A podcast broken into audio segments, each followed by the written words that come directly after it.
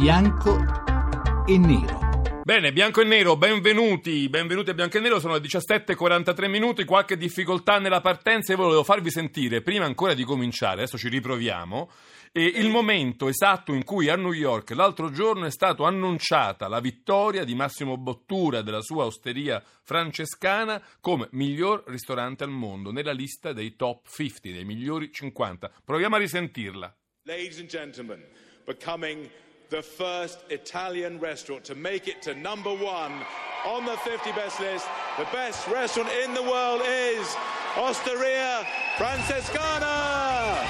Please welcome Massimo Bottura and Laura Gilmore. Mamma mia, che emozione. Mi sembra di morire e mi esplode il cuore. È una cosa meravigliosa. Ecco, era Massimo Bottura, che tra l'altro è il nostro ospite, lo saluto subito. Massimo Bottura, buonasera, complimenti. Ah, buonasera a tutti. Evviva, evviva.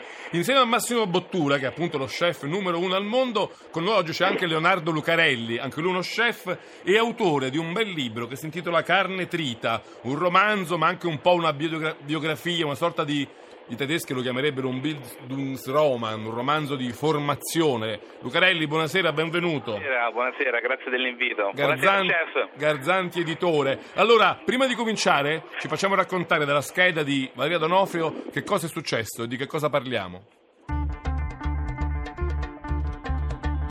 C'era una volta la patata che voleva diventare un tartufo che un giorno, mentre completamente assorta nel ricordo di un panino alla mortadella, rincorreva l'anguilla che sale il fiume Po, andò a sbattere contro la parte croccante della lasagna, esclamando Ops, mi è caduta la crostata al limone.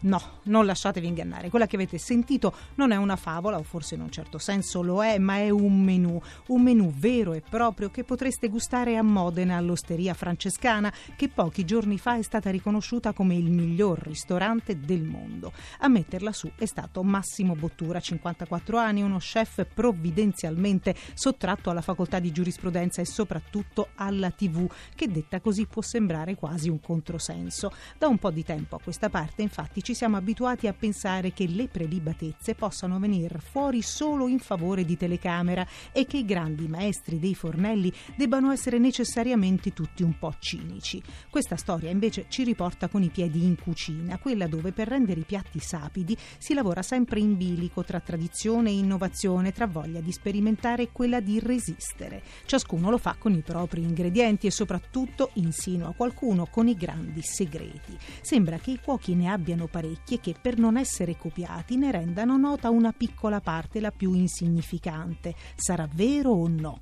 A sentire loro no, a sentir loro tutto avviene alla luce del sole, tant'è vero che neppure l'occhio indiscreto della TV viene più temuto. Le cucine sono avvertite ormai come dei grandi set, dalla appetitosa scenografia dove spesso si confonde lo share con lo chef. Si cucina ad ogni ora e su tutti i canali in una diffusione del messaggio culinario che meriterebbe di essere studiata sotto il profilo sociologico. La cultura della cucina si è sviluppata molto grazie alla TV, anche se il dubbio che possa essersi annacquata sorge. Viene spontaneo allora chiedersi: ma tutte queste telecamere alla cucina fanno bene o male? C'è il rischio che questa professione venga sottovalutata e inflazionata? Proprio Bottura, nel guardare al futuro, dice che l'ingrediente vincente in cucina sarà la cultura. Siamo sicuri che tutto il mondo che ruota attorno ai fornelli ce lo abbia in dispensa e saprà dosarlo, bianco o nero? Bene, ci siamo presi sul serio, ma giocheremo anche un po' con i nostri ospiti, ve lo ripeto, Massimo Bottura, chef dell'Osteria Francescana di Modena e Leonardo Lucarelli, anche lui cuoco, chef, autore del libro Carne Trita, un romanzo edito da Garzanti Editore, L'educazione di un cuoco. Comincio con Massimo Bottura. E chef, lei, insomma, questa classifica dei 50 migliori ristoranti del mondo è di casa, è stato eh, due volte al terzo posto, una volta al secondo. C'è davvero differenza quando si arriva primi? Sì, no, c'è molta differenza, ma posso, faccio un passo indietro. Sì. La scheda che è stata fatta la utilizzerò perché è una cosa meravigliosa. È una delle cose più belle che siano state dette. La ringrazio a nome di iniziale- Donofrio. La ringrazio. La favola iniziale è meravigliosa perché ogni giorno al nostro ristorante cerchiamo di fare vivere delle emozioni alla gente che arriva da tutto il mondo. che prende, c'è gente che parte da Osaka, atterra la Malpensa, affitta l'auto, viene a mangiare da noi, passa il pomeriggio con i ragazzi in cucina, ritorna a Malpensa, riprende l'aereo e torna a Osaka il giorno dopo. Capisce? Sì, sì, lo Cioè, so, lo so. Non è così gente- facile, eh, bisogna avere molta pazienza, però so che funziona così. Sì, sì, è così, perché la bottega, il nostro ristorante è una bottega, è una bottega rinascimentale. Quando mi dice la cultura, la cultura che cosa fa? La cultura genera conoscenza. La conoscenza apre la coscienza, la coscienza è il senso di responsabilità. Senza l'osteria francescana non avremmo mai potuto fare il refettorio ambrosiano a Milano per l'Expo. Senza l'osteria francescana non avremmo mai potuto sognare o regalare emozioni in questo modo. Rompere il passato per costruire un, pass- un futuro ancora più bello, perché senza un grande passato come abbiamo avuto, come abbiamo in Italia, noi non potremo mai creare quello che abbiamo creato. Però lo dobbiamo guardare in una chiave critica, non nostalgica. Certo. E questo è, è il segreto. E Leonardo Lucarelli, ma insomma tutto questo sbrilluccicare di stelle, di classifiche, di vertici, di posizioni, che cosa la fa pensare? Ma innanzitutto io sono onorato di essere qui ospite insieme allo chef Massimo Bottura, che tra l'altro io sono motociclista e lo- ci siamo incontrati qualche anno fa al, eh, per Rimini Street Food in moto. Era in sella una Ducati, non so se insospettabilmente. Tra l'altro Rimini Street Food ricomincia adesso, no? Sì, infatti. Dove Bottura si troverà al suo rientro. Almeni, Almeni si chiama.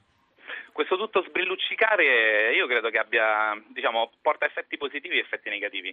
Innanzitutto eh, non è né colpa né merito degli chef, eh, penso, penso che siano regole eh, televisive queste. Insomma, i- gli spettatori hanno bisogno di eroi e quindi ciclicamente eh, dalle, dalle tv, insomma, dagli, dagli, eh, dagli organi di questa tipologia vengono serviti eh, eroi nuovi e questo è il turno degli chef che durano da un po' di tempo perché la cucina effettivamente tocca corde molto intime legate alla storia personale, alla memoria personale, alla famiglia, alla memoria collettiva e anche al semplice sostentamento.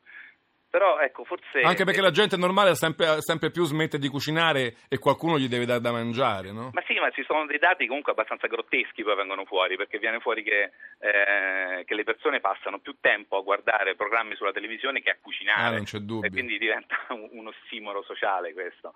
Ehm, E, comunque sì, effettivamente è vero, cioè, nel salto di due generazioni ci siamo probabilmente dimenticati come si fa a cucinare anche cose semplici. Adesso chi panifica nel ristorante è già diciamo, a un livello superiore, è già una sorta di genialità, sembra saper trattare il lievito madre, quando trattare il lievito madre penso per eh, le nonne di molti di noi era una cosa abbastanza comune, normale. Sì, sì, adesso si vantano, questo è il nostro pane, no? Esatto, però se da un lato, se da un lato eh, c'è stata una, un'alfabetizzazione effettiva, nel senso che le persone effettivamente adesso eh, conoscono forse più cibo, anche cibo del territorio, tutta una serie di cose, mh, sono- hanno molte più nozioni legate al cibo, arrivano anche dei mostri, per cui poi al ristorante ci troviamo, sono tutti sommelier adesso, tutti grandi degustatori. Però poi dall'altra parte c'è anche... E tutti noi che beviamo scuotiamo il bicchiere con l'aria saputa, no? Esatto, esatto, tutti scuotono il bicchiere, guardano dentro, annusano e dicono... "Mm, Ok, ok, va bene. Un momento, Lucarelli, torno da Bottura perché Bottura non mi ha risposto. Io so che Bottura, a Bottura non piace autocelebrarsi, però io voglio capire che cosa significa arrivare i primi in questa classifica e vorrei che anche gli ascoltatori lo capiscono. Un conto essere terzi, un conto essere secondi, tutta un'altra storia essere primi, o no, Bottura? sì, è vero, è vero, è così. Ehm, però Anche perché gli sfidanti volevo- sono fior di solo- chef, Volevo no? solo intervenire un attimo. Io non sono, io per scelta non sono in televisione. Ogni anno Sì, mi sì, chiamano, sappiamo, ma io non ci vado perché non è il messaggio giusto, capisci?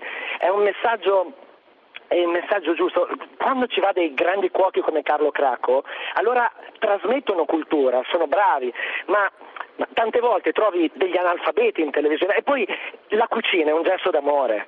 Dentro in cucina i ragazzi di 17, 19, 20 anni danno la loro vita. Ti- si mettono lì e ti danno tutto quello che hanno, sacrificano tutto perché quando gli altri sono a divertirsi, sono lì a lavorare, come fai a urlare e a offendere? E poi da questi ragazzi ottieni il massimo senza urlare, ma cercando di capirli, di spronarli, di stimolarli. Tornando alla sua, alla sua domanda, sì, arrivare primo è diverso, però per un ristorante come il nostro, che negli ultimi sei anni è sempre stato considerato nei cinque migliori del mondo, eh, noi siamo arrivati qua dopo 21 anni di lavoro, cioè non siamo da 5 anni aperti, da 10 anni, noi 21. Una lunga Siamo lena. cresciuti come gli alberi, con le radici molto profonde. Quando ci è capitato qualcosa di veramente pesante, noi avevamo le radici belle, piantate nel nostro territorio, nella nostra Emilia, nella Food Valley. E allora nessuno ci ha scosso. Non abbiamo risposto a nessuno, siamo sempre stati zitti, non abbiamo mai fatto polemica. Abbiamo risposto con quello che sapevamo far meglio, cioè cucinare. E, Io ho, e letto questo un, ci ha dato dottore, io ho letto un bell'articolo, un articolo poderoso del New Yorker su di lei, Sì, scritto- in cui a un certo bellissimo. punto si dice per tanti anni la cucina italiana e l'innovazione gastronomica erano cose come un ossimero, erano due cose distanti. Poi è arrivato Sì. Bottura e ha rimesso insieme la cucina italiana e l'innovazione. Sì, Ma è questo bellissimo. che è successo, è questo che lei fa. credo di sì, credo che sia stato proprio questo, che eh, siamo partiti facendo delle cose, cioè per esempio c'è un piatto che si chiama 5 stagionature del parmigiano in consistenza e temperature, che è cominciato eh, ed è nato in, un, in periodi proprio era il 93 e, non- e- e io pensavo di dipingere in astratto lo scorrere lento del tempo in Emilia Romagna, no? quando ancora non c'erano le- delle stagionature così. Il parmigiano si vendeva a 18 mesi, massimo 24. Ora il parmigiano arriva a 36, a 40 mesi e questo è stato uno stimolo proprio anche per tutti i produttori. Quello che noi facciamo ogni giorno magari è stimolare anche tutti i nostri i casari, i contadini, i- gli allevatori a fare meglio, sempre meglio, perché non è solo comunque una questione di materia prima, di qualità degli ingredienti, è anche una questione di qualità delle idee ed è questo che è fondamentale. Ed è quando io dico che la cultura è l'elemento in più importante, è proprio perché è la cultura che genera conoscenza, cosa fa? Ti aiuta a capire le cose in un modo migliore. E allora noi cosa facciamo? Rompiamo il passato per costruirlo in un modo diverso, attraverso un cervello contemporaneo. Chef. Ma non possiamo fare a meno del nostro passato. La fermo un momento perché la sigla ci dice che sta arrivando il GR1. Pochi minuti e poi torniamo a bianco e nero con Massimo Bottura, Leonardo Lucarelli a parlare della grande cucina italiana, dell'essere chef, della voglia di cucinare e di come si vincono le grandi classifiche, le grandi sfide della gastronomia planetaria. Tra poco, bianco e nero, 800 05 05 78, dopo il GR1 tornate qui, vi aspetto a parlare di grande cucina. Tra poco.